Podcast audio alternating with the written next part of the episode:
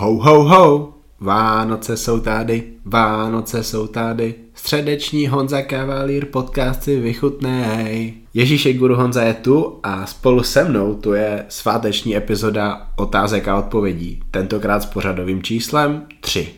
To znamená, že vás čeká kratší epizoda, ale to vůbec nevadí. Když může mít kryžo malý kokot, tak proč by kavalír jednou nemohl mít kratší podcast?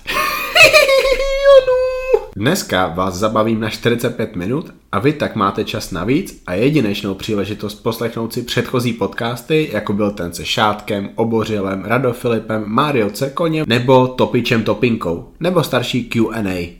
Za týden jsem totiž zpátky a čeká nás delší série podcastů s hosty, hodně zajímavými hosty. Formát Honza Cavalier podcast se sice nemění, ale já zde přivítám osobnosti, které jsem rozhodně neplánoval a vy byste je určitě nečekali. To povídání s nimi si všichni sakra užijeme. Ale to až příště. Dnešní epizoda začíná a já se vás ptám. Are you ready? No! I said, are you ready?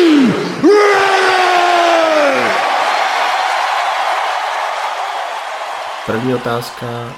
Zajímalo by mě nějaké povídání o Kájovi Greenovi a tvém pohledu na něj. Fu, zajímalo by mě povídání. Kai je, myslím, prvním kulturistou, kterýho já jsem takhle zaregistroval, z takových těch opravdu známých, nejlepších, nejkvalitnějších. A to bylo, když jsem sledoval Arnold Classic 2009 a zaujal mě tam, protože, protože vyhrál, byl nejlepší, byl úžasný, byl fantastický. Možná to byla i ta jeho nejlepší forma, životní forma. Tehdy spolupracoval s Oskarem Ardonem a ještě to bylo předtím, než se stal opravdu obrovským. Měl nejlepší detaily v profikulturistice. Bylo opravdu super sledovat ho, protože měl jedinečné rutiny, které si zachoval i do té pozdější doby a na těch prknech se odlišoval od všech svých soupeřů, protože prostě Kai Green, ten se vždycky musí odlišovat, vždycky musí být něčím speciální. My samozřejmě o Kajovi víme plno věcí, ale zároveň málo kdo Kaje zná nějak do hloubky. Já nebudu předstírat, že Kaje znám nějak do hloubky, protože s Kajem jsem si povídal vlastně jenom dvakrát. Jednou, když jsem ho potkal na FIBu a vyfotil nás společně Igor Kopček, a po druhý, když jsem s ním pracoval na Body Poweru, na... po druhý, když jsem s ním pracoval na Body Power Expo v Anglii, kde jsem s ním vlastně byl tři dny na stánku, ale nebylo to tak, že tři celé dny, ale třikrát asi hodinu a půl. A během toho jsem měl možnost ho poznat a zjistil jsem, že je vlastně úplně takový, jaký je na videích, jenom ještě mnohem víc cool a opravdu pokud se ho člověk na něco zeptá takhle v soukromí, tak aj odpoví. Nevymýšlí žádný takový ty motivační hlouposti, kdy vlastně toho říká strašně moc, ale zároveň neřekne vůbec nic. Když se ho takhle člověk zeptá a když se ho takhle člověk zeptá, tak on prostě odpoví, takže já jsem toho využil a zeptal jsem se na nějaké věci a o těch věcech třeba už jsem mluvil nebo budu mluvit do budoucna, ale to je jedno. Uh, jde o ten můj pohled na Káje a já si o Kájovi myslím, že je tím nejlepším kulturistou v historii kulturistiky, kromě Flexe Wheelera, který měl vyhrát Olympii, ale nikdy nevyhrál, takže on je spolu s Flexem Wheelerem ten můj nekorunovaný mistr Olympia. Podle mě je to fantastický kulturista, který uh, je typický pro tu dnešní dobu. Je obrovský, je to mass monstrum, ale zároveň Kai Green si zachoval to, s čím on vstupoval do kulturistiky. To znamená ty krásný, brutální tvary, detaily, které jsou jako z jiného světa, jako z 90. z 80. let a taky posing, který on miluje, cvičí ho, trénuje ho, užívá si ho a ukázal to několikrát na tom stage a jeho uh, Dirty Diana routine to je, bože, to je pro mnoho kulturistů ta nejlepší rutina, jakou kdy viděli a kdybych já byl mezi fanouškama, mezi divákama v tom sále, když Kai tady to ukazoval na stage, tak fu, na to bych určitě nikdy nezapomněl.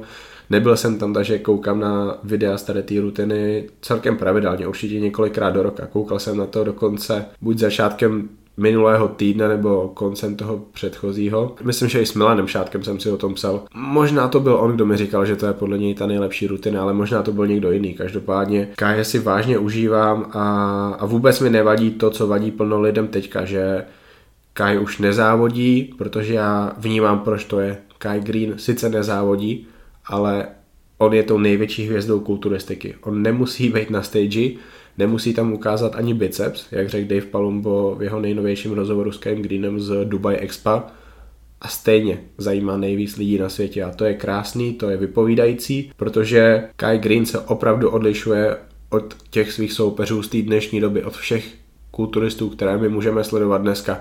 Kai je jiný, Kai je lepší, Kai je zajímavější a díky tomu má miliony fanoušků po celém světě. V Indii ho strašně žerou, v Japonsku, v Číně, v Koreji, Americe samozřejmě, ale, ale po celém světě, v Evropě, v Anglii, v Jižní Americe, všude je největší celebritou, jakou může kulturista být a já mu to strašně moc přeju, protože Kai posouvá hranice nejenom ty svoje, ale i toho, kam můžou kulturisti jít. Něco takového, co předvádí Kai Green tady, kromě Lou Ferrigna a Arnolda nikdo nepředváděl, nikdo nepředvádí a zase z tohohle důvodu já mám Kai hrozně moc rád a, a přeju mu to, protože Kai Green to měl ve svém životě strašně moc těžký a to, kde je teďka, tak tam se dostal jenom kvůli tomu, že prostě věřil a dělal to, co miluje a dostal se na úplný vrchol. To, že mu nedali Olympii, vlastně vůbec neubírá ty jeho hvězdě.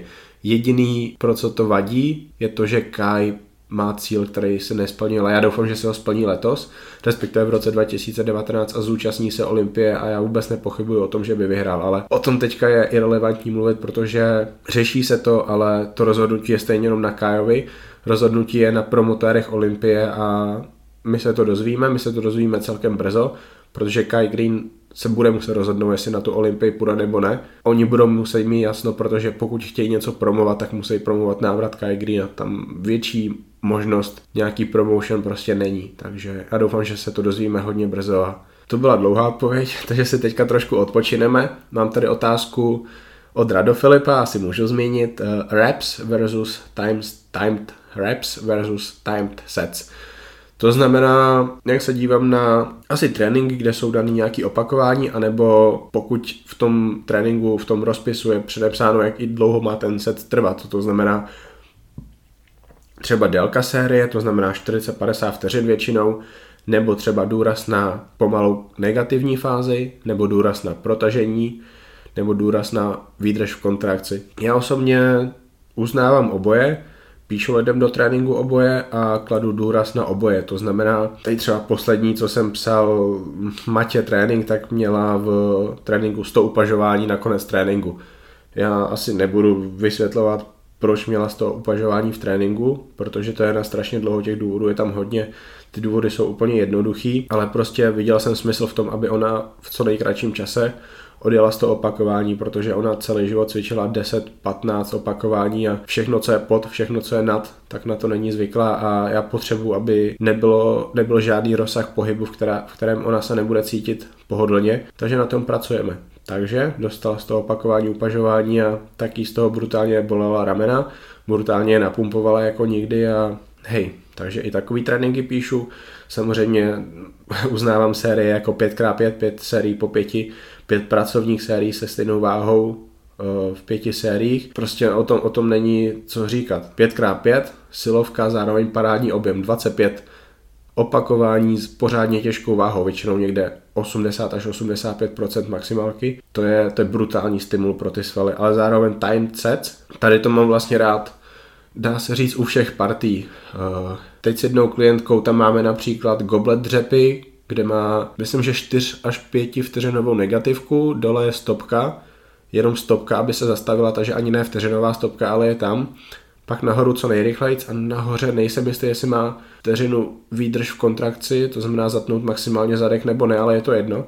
Těch opakování je tam, myslím, 8 až 11, takže ta série trvá někde okolo minuty. Prostě time sets využívám. Nejradši mám tady ty time sets u například stahování kladky, co je což je podle mě takový hodně přeceňovaný cvik, tím spíš, když tady ten cvik lidi cvičejí klasikou, že prostě co nejrychleji z dolů, co nejrychleji z nahoru a ta série pak trvá 15-20 vteřin. V tom já úzad vůbec nevidím smysl a místo toho se lidi snažím naučit cvičit ty záda tak, že většinou mají výdrž vteřinu v maximálním protažení, aby pak začínali opravdu z mrtva, aby tam nebyl ten stretchový reflex, ale opravdu začínali s tím stáhnutím lopatek dolů, aby to rozjeli pak křídla dolů a takhle vlastně docílím toho, že správně pracují od začátku pohybu ty křídla, který já chci, aby cvičili nejvíc, ne aby tam pracovali trapézy, ne aby tam pracoval spodek zad, co nejrychlejší koncentrická fáze a výdrž v kontrakci. A tam může být vteřinu, tři vteřiny, pět vteřin, ale klidně i 10 vteřin. To, že dáte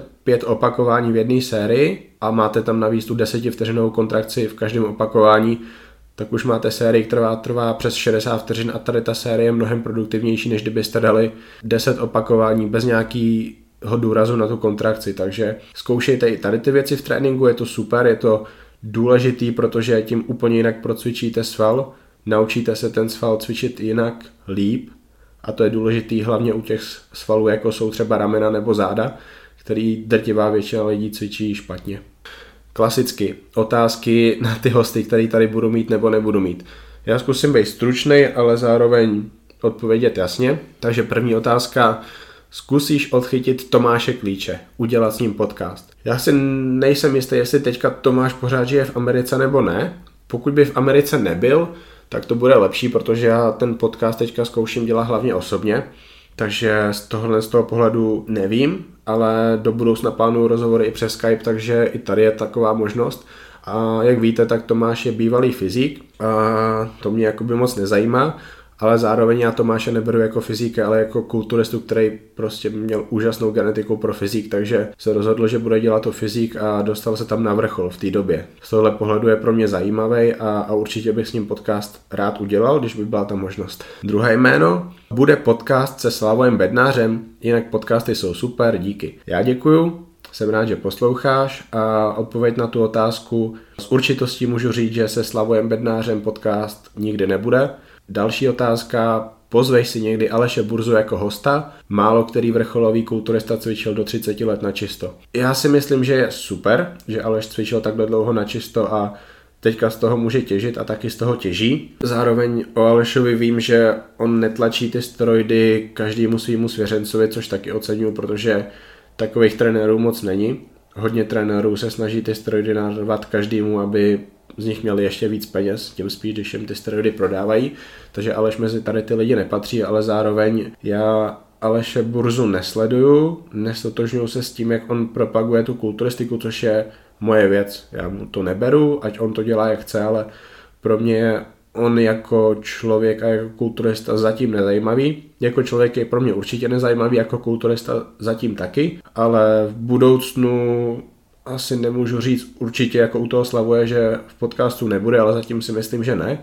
Zase Aleš mě nezná, takže určitě mu to bude jedno. Aktuální otázka. Kdo je podle tebe favorit na Arnold Classic? Já jsem byl trošku zklamaný z toho, kdo se představí na tom Arnold Classic, protože ti lidé, kteří vybírali kulturistiku, tak to je zase prostě je to banda starých lidí, která zná jenom Američany a nevyzná se v tom, jak vypadá kulturistika aktuálně, nesledují ty soutěže, což pokud někdo má mít takovou pravomoc, že rozhoduje o tom, jak, jaký závodníci budou na Arnold Classic, tak se prostě stát nesmí. Ale to se stalo to, že ti lidi, kteří o tom rozhodovali, tak se vyjádřili tak, že neví, kdo je Saz Hajraty, což je kulturista z Anglie, z Velké Británie a je nesmírně kvalitní, má, má super objemy, ne nějak šílené, ale každý rok je zlepšuje, ale hlavně má tu nejlepší připravenost na stage, má vynikající detaily, krásně pozuje, vypadá jinak než jeho soupeři a je opravdu příkladem toho, jak má kulturista vypadat, jak se má zlepšovat, jak se má chovat mimo ty prkna.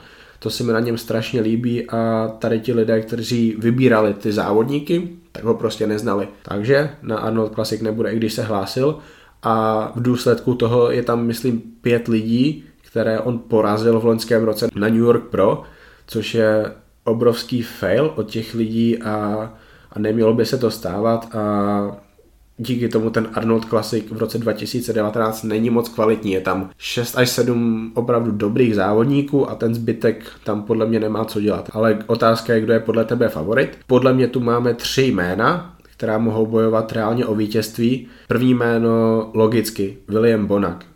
To je borec, který vyhrál loni, vyhrál loni zaslouženě, je nejvíc konzistentním kulturistou za posledních 4-5 let.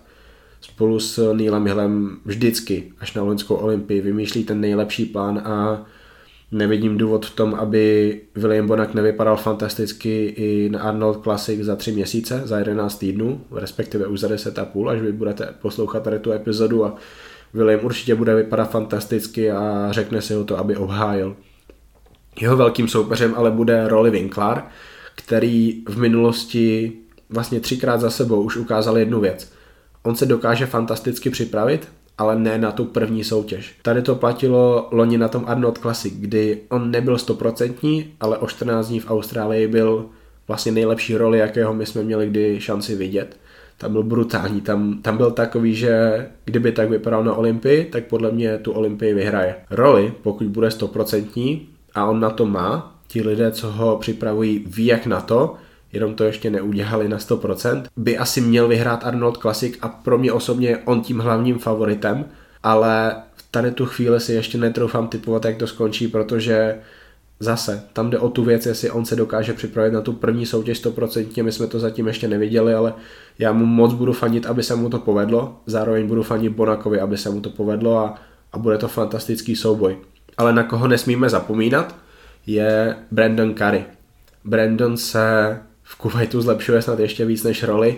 Loni na Olympii mohl být výš, než byl, ale zároveň byl, myslím, v top 5, což je fantastický úspěch pro kulturistu, který končil 16. na Olympii tři roky zpátky. Takže já se těším z toho, kam to může za ten další půl rok Brandon Curry dotáhnout a vůbec by mě nepřekvapilo, kdyby byl rovnoceným soupeřem pro Bonaka, Roliho a, a doufám, že to tak bude, protože pokud bychom měli tři vyrovnané závodníky, tak to bude fantastická show. Za tady tou trojkou už jsou pak taková jména jako Cedric McMillan, který v minulosti Arnold vyhrál, dokonce ten jeden rok, kdy se Kai vracel, tak eh, ho trošku pušoval, ale eh, Cedric nemá objemy, nemá připravenost na to, aby se mohl stát soupeřem pro tady ty tři borce, pokud on ukáže to, na co jsme od něj zvyklí. Pokud by přišel Cedric v životní formě, tak se všechno mění a máme tu čtyři úžasné závodníky a zase to by byla paráda. Bohužel ti další závodníci podle mě nemají šanci bojovat s tady těmi čtyřmi, pokud tady ti čtyři budou ve 100% formě nebo aspoň v 95% formě. Na tady to navazuje otázka, Ahoj, zajímalo by mě o anglickém kulturistovi Lukovi Sandalovi. Ako ho vidíš na Arnold Classic? Luke je estetický kulturista, má fantastický objemy a v minulosti měl problém, že nedokáže dotáhnout tu formu na 100%.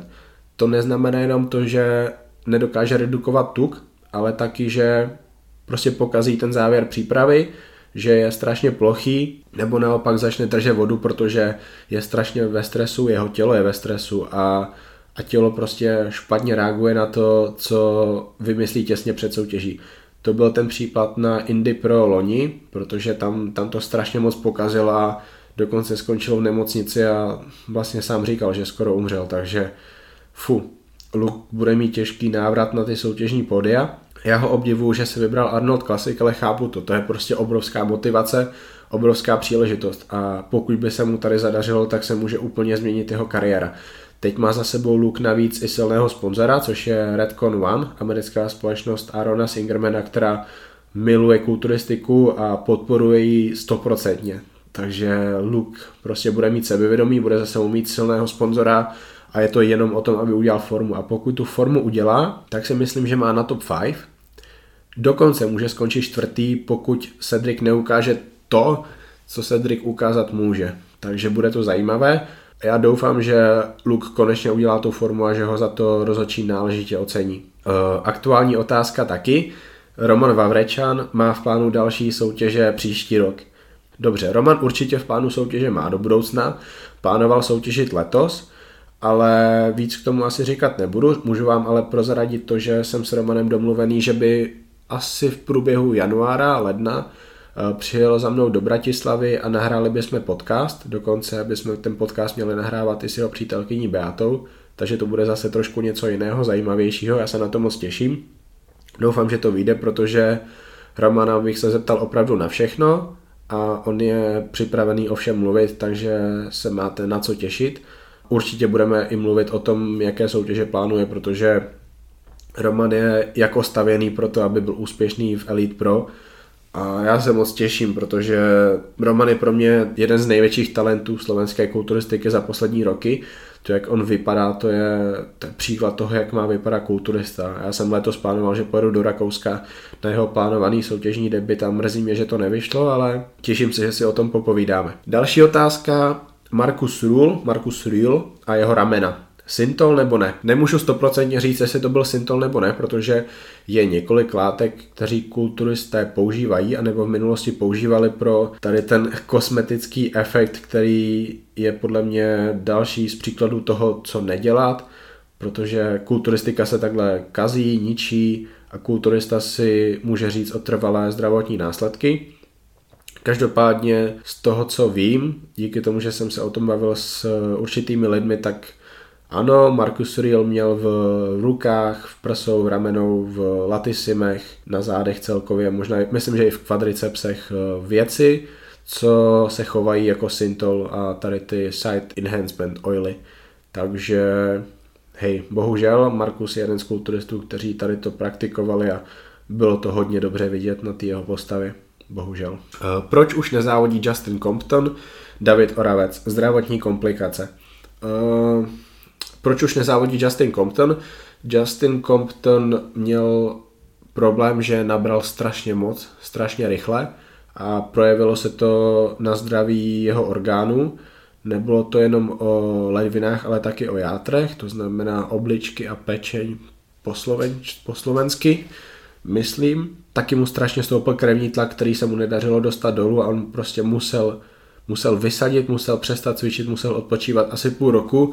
Do toho se připojily nějaké zranění ramen a myslím, že i spodku zad, ale tím si nejsem jistý. Určitě tam bylo něco s ramenama a Justin zase musel prodloužit tu svoji pauzu a myslím, že se z toho zdravotně nezotával natolik, aby mohl znova dělat to vrcholovou kulturistiku. On může být velký, může lehce sypat, ale podle mě už nepůjde do toho, že zkusí ty extrémy, protože by to s ním mohlo skončit hodně zle. Troška ho dělala od toho, aby musel na dialýzu, takže to je něco, čeho by se kulturisti měli bát a, a Justin se toho bojí a kvůli tomu má pauzu a já si myslím, že už se nevrátí. David Oravec, já vám tady nebudu říkat, co jsem slyšel, protože jsem to neslyšel od něj, neslyšel jsem to od jeho trenéru, ale rád bych se ho na to zeptal. V budoucnu ho určitě oslaví, oslovím s nabídkou, jestli by udělal podcast se mnou a mluvil o všem. Nemyslím si, že na to přistoupí, ale, ale já se ho zeptám. Nejlepší knihy o kulturistice a máte super podcasty. Děkuju. Uh, nejlepší knihy o kulturistice já vám určitě můžu doporučit knížku, respektive e-book uh, Fortitude Training od Scotta Stevensona, Scott Stevenson, PhD.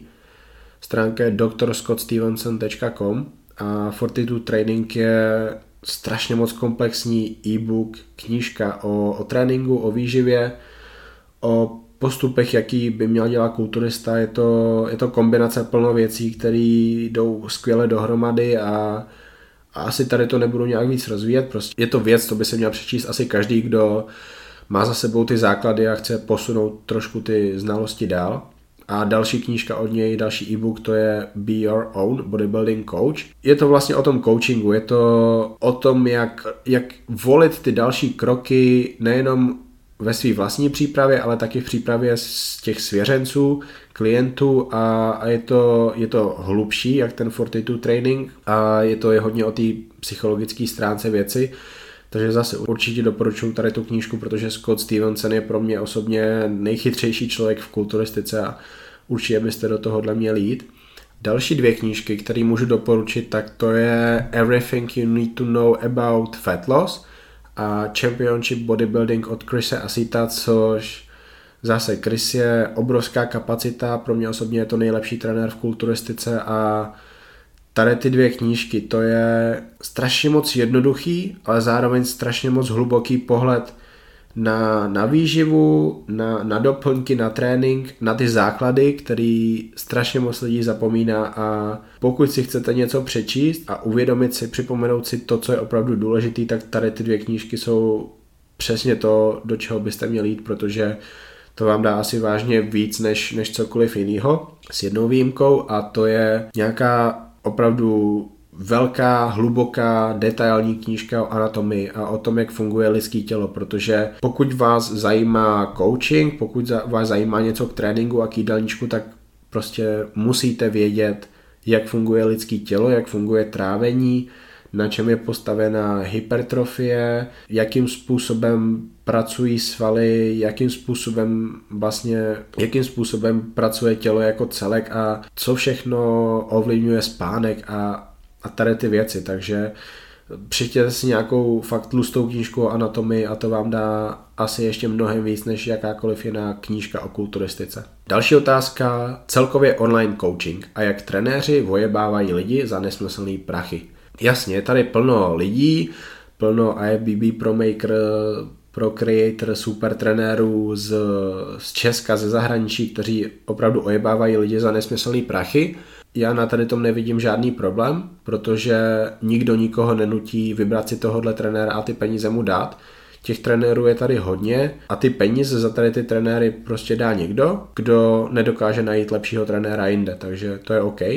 Je to poptávka, je to nabídka a pokud vy si vyberete někoho takového, tak je to jenom na vás.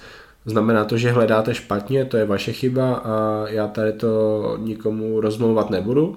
Přemýšlejte, já nebudu přemýšlet za vás. Hej, prostě pokud někdo chce nějakému českému trenérovi dát 500 euro měsíčně za to, že ho bude trénovat, za to, že mu bude radit, jak sypat, protože ten trénink a jídelníček se tam pak stejně moc neřeší, tak, tak si to tak robte. A je to váš nesmysl, nikoliv nesmyslný prachy. Další otázka, 10 nejlépe pozujících československých kulturistů. Bože, to je podle mě strašně zlá otázka, protože za prvý to číslo 10, za druhý prostě říkat, kdo pozuje nejlíp. Určitě bych tam nedával třeba kulturisty z té dnešní doby, protože ti dnes nemusí dbát takový důraz na ten posing jako v minulosti, kdy se posing opravdu hodnotil, kdy to bylo o tom, že kulturistika je krásná ale nebudu tady mluvit o těch kulturistech z minulosti, protože v tom nevidím význam. Řeknu nějaký kulturisty z dnešní doby, kteří pozují opravdu hezky a určitě musím začít u Lukáše Osladila, protože ten pozuje jinak, umí pozovat, umí zapojit všechny ty svaly a to je strašně důležitý. Lukáše bychom si z tohohle důvodu měli vážit, protože on inspiruje lidi k tomu, aby pozovali líp takže určitě Lukáš Osladil. Druhé jméno, co můžu zmínit, tak určitě Milan Šádek, protože neznám líp posing uh, nikoho jiného v Česku a na Slovensku než Milana Šádka. Díky, díky tomu, jak moc ho sledu, kolik mám fotek, kolik jsem viděl videí z těch jeho závodů, takže ten jeho posing znám. Milan trénoval posing, vždycky trénuje ho teďka protože jeho postava se pořád mění a on díky tomu musí upravovat ty pózy, protože si mění ty pózy, ve kterých bude on vypadat nejlíp a tady ty pózy potřebuje nejvíc dokonalit a zároveň potřebuje zdokonalit ty pózy, kde má slabiny a ty slabiny se taky mění s tím, jak se vyvíjí jeho kulturistická kariéra, takže Milan je v tady tom super inspirací, dává si záležet na těch sestavách, což je taky super. Líbí se mi to, líbí se mi, jak pozuje, líbí se mi, že vymýšlí i trošku jiné pózy, než jsou ty tradiční, což je taky super. Takže i on je pro mě jedním z nejlépe pozujících československých kulturistů. A třetí jméno nebude kulturista, ale bude to kulturistka, bude to Katka Kiptová, protože Katka taky několikrát ukázala, že má vynikající nadání pro pohyb, cit pro pohyb a projevilo se to v tom jejím pozingu a mně se strašně líbilo, jak pozuje, jak pozuje trošku jinak než ty její soupeřky. Tady to hrozně moc oceňuji, protože je hrozně důležitý odlišovat se od těch soupeřů a zaujmout ty rozhodčí zase něčím jiným, protože oni si vás pamatují a Katka v tady tom byla dobrá a i ty ostatní pózy, ty tradiční pozovala fantasticky, takže ona je pro mě jedním z třech lidí, o kterých já vám řeknu a nebudu se pouštět do nějakého hloubějšího průzkumu toho, kdo pozuje nejlíp a nepozuje nejlíp, protože stejně bych zapomněl na plno lidí, takže teďka můžu říct tři lidi, co pozují fantasticky a, a to určitě stačí. Předposlední otázka. Dovednosti amerických trenérů v Česku a na Slovensku a doping Amerika versus Česko a Slovensko. Já začnu tím dopingem a doping je v podstatě jenom o tom, jaké má člověk kontakty. To znamená, pokud má dobrý kontakty, tak eh, kdekoliv na světě dokáže sehnat cokoliv a je to kvalitní. Pokud kontakty nemá, tak, tak to bude dopadat trošku jinak a stane se vám, že zajedete za někým do Pardubic a koupíte si tam vlastně úplně něco jiného, než byste chtěli, což je případ plno mladých kluků, kteří si tady to zažili a, a bla bla bla. O tom možná někdy jindy. Kvalita v, v Kuwaitu, v Anglii, v Americe, fakt je to jenom o tom, jaký máte kontakty a pokud ty kontakty máte dobrý, tak seženete to, co mají v Kuwaitu, to, co mají v Americe. Jenom v Kuwaitu to může být třeba lehčí, protože to tam není ilegální, jako je to ilegální třeba u nás v Česku, ale, ale může být. Kuwaitu rozhodně nemají lepší strajdy, než mají třeba v Anglii. Takhle se o tom vyjadřoval mimochodem třeba i ten Luke Sendau, že on prostě ví, že bere to samý, co budou v Kuwaitu, protože takový kontakty má a že jediný ten rozdíl v čem oni můžou dělat větší progres je v tom, že se stoprocentně věnují kulturistice, neřeší nic jiného než trénink, spánek, jídlo, trénink, jídlo, spánek, kardio a tak. Takže to je ten rozdíl a to asi k tomu dopingu Amerika versus Československo, ale zase, pokud vy stoprocentně nevíte, že ten váš zdroj je kvalitní, tak uh, vlastně nejenom vůbec nevíte, co kupujete, jestli to je opravdu ta látka, kterou vy si chcete koupit a taky nevíte, jestli je tam ta látka v takovém množství, což uh, je případ některých českých trenérů, kteří i svým svěřencům prodávali něco, co tam vlastně nebylo, anebo toho tam bylo mnohem míň, takže bože, O tomhle tom určitě veřejně mluvit nebudu, protože to se, to se nehodí, s tím by mohly být problémy, ale jakože fakt pozor na to, protože i ti trenéři s tím vůbec nemají problém, takže i z tohohle důvodu se vy musíte vybrat, kdo vás bude trénovat a, a fakt pozor na to. A ty dovednosti amerických trenérů versus Česko-Slovensko, já si myslím, že v Česku a na Slovensku jsou, pokud máme mluvit o těch opravdu dobrých trenérech, jako je jako je Radek Neumann, Marek Vomáčka, Igor Kopček, Marian Čambal, Josef Piry, tak tady ti trenéři jsou určitě lepší než třeba George Farah, Matt Porter, Matt Jensen, prostě kulturisti, co mají svěřence, kteří jsou na Olympii, fakt dobří trenéři, ale, ale proti těm československým, které já jsem zmiňoval, tak se prostě nechytají a to je kvůli tomu, že oni nemají tolik teoretických znalostí a nemají takové to oko na kulturistiku jako tady ty jména a souvisí to s tím, že jsou z Ameriky, že mají jinou mentalitu, souvisí to s tím, že je nevedli taková jména jako třeba tady ty jména, která já jsem zmiňoval. Určitě si nemyslete, že když je někdo z Ameriky, tak eh, je lepší trenér než ti dobří trenéři z Česka,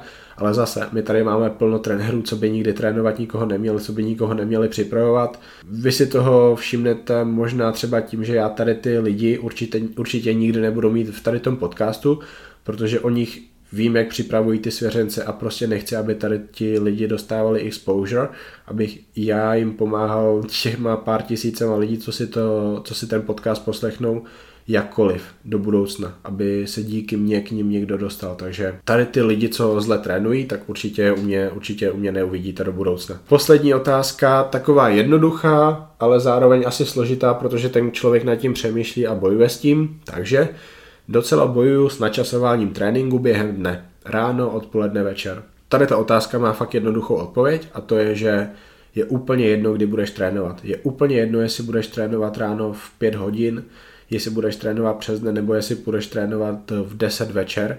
Je, já ti můžu říct desítky lidí ke každému tady tomu času, kdy trénovali a prostě nepoznáš to na tom, jaký měli výsledky, nepoznáš to na tom, jak kvalitní kulturisti byli, jak kvalitní kulturisti se z nich stali, stávají nebo stanou. Uh, můžeš trénovat ráno nalačno, můžeš trénovat večer před posledním jídlem, dokonce můžeš dávat kardio v noci a prostě je to, je to úplně jedno. Jde pouze o tom, aby si tady tomu plánu adekvátně nastavili stravovací plán, aby si zvládal jíst po tom tréninku, pokud možno i před tím tréninkem, ale zase, pokud půjdeš cvičit ráno na lešno a pak se strašně moc najíš, je to úplně v pohodě.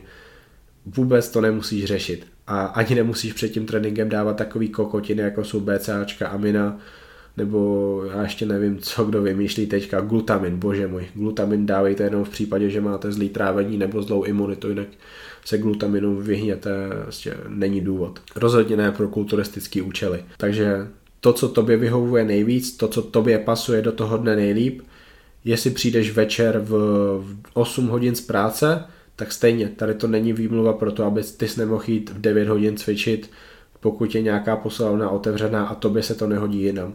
Je to úplně jedno, jde jenom o to, aby se po tom tréninku ještě najedl a, a to samý ráno. Vlastně ráno, když půjdeš na lačno, je to úplně jedno. Jdi ráno na lačno, ale dej si pak o to větší ranějky, dej si o to větší snídaní a, a bude to všechno v pohodě. Jde jenom o to nastavit tady ten režim v kombinaci s jídelníčkem a všechno to bude fungovat perfektně. To je asi všechno, co mě napadá ve stručnosti k tady té otázce a jak jsem řekl, tady ta otázka určitě se nad tím zamýšlí hodně lidí, ale má fakt jednoduchou odpověď a tady to není ta věc, která rozhoduje o tom, jak člověk bude nabírat svaly a nebo nebude. Ty musíš do toho tréninku dát 100%, tvůj jídelníček musíš držet přesně tak, jak ho máš nastavený a to je všechno. To, kdy budeš trénovat, to je úplně jedno. Na závěr tu mám ještě jednu otázku. Je to otázka, na kterou se mě ptáte strašně často, takže na ní tady odpovím. Otázka zní, jestli plánuju dělat i jiný podcasty ze světa sportu a nejenom eh, ze světa kulturistiky. Já jsem nad tím přemýšlel, hrozně moc rád bych to dělal, protože by mě to strašně bavilo je to o tom, že s kulturistama se můžu bavit o nějaký jedné věci a pak musím rozebírat je samotný, ale kdybych takhle mohl mluvit i s ostatními sportovci, tak toho proberu mnohem víc, dostanu se k jiným tématům a, a to by mě strašně moc bavilo, zajímalo a mám takhle plno sportovců, se kterými bych takhle rád udělal podcast, protože bych je já rád poznal a myslím si, že byste je rádi poznali i vy. Takže strašně moc rád bych to tak dělal ale trošku sobecky jsem se rozhodl, že to neudělám, ne do té doby, dokud mi tady ten podcast, Honza Cavalier podcast, který dělám ze světa kulturistiky, nezačne vracet ty náklady, které do něj dávám. To znamená náklady na to vybavení, náklady na to, že mě to stojí strašně moc času. Některá epizoda, to znamená cestování za tím člověkem, následné editování a příprava aby všechno bylo na internetu, aby bylo všechno v těch formátech, jaký vyžaduje internet, trvá třeba celý den, někdy i díl a to je strašně moc. Když bych takhle měl nahrávat ještě s někým dalším, tak už bych měl třeba zapráskaný dva dny celého týdne, takže dva ze sedmi dnů bych prostě jenom prodělával, nic bych nedělal. Stálo by mě to strašně moc času, stálo by mě to díky tomu strašně moc peněz a to si zatím dovolit nemůžu. Takže z tohohle důvodu zatím ne. A dokud se Honza Cavalier nestane projektem, který se mi nějakým způsobem vrací, tak to ani dělat nebudu. Já doufám, že třeba už v průběhu roku 2019 se tady to změní a já budu moct odpovědět trošku jinak na tady tu otázku, ale zatím ne a do budoucna, pokud ano, tak to bude super. Ale jak říkám, musí se to změnit, aby taková situace mohla nastat. A to by bylo všechno pro dnešek. Moc vám děkuji za čas, který věnujete poslouchání tohohle podcastu. Do 26. prosince si ode mě pořádně oddychněte. Užijte si svátky. Miliškujte se se svými bližními a buďte s nimi co nejvíc, co to jde. To je totiž to vůbec nejvíc, co můžete pro kohokoliv udělat. Pokud chcete dát ten nejlepší vánoční dárek mně, tak tuhle i moje starší epizody sdílejte u sebe na Instagramu a na Facebooku. A hlavně přidejte odkaz, přes který se každý na podcast dostane co nejdřív. Teď už ale mizím. Fiu! A do příště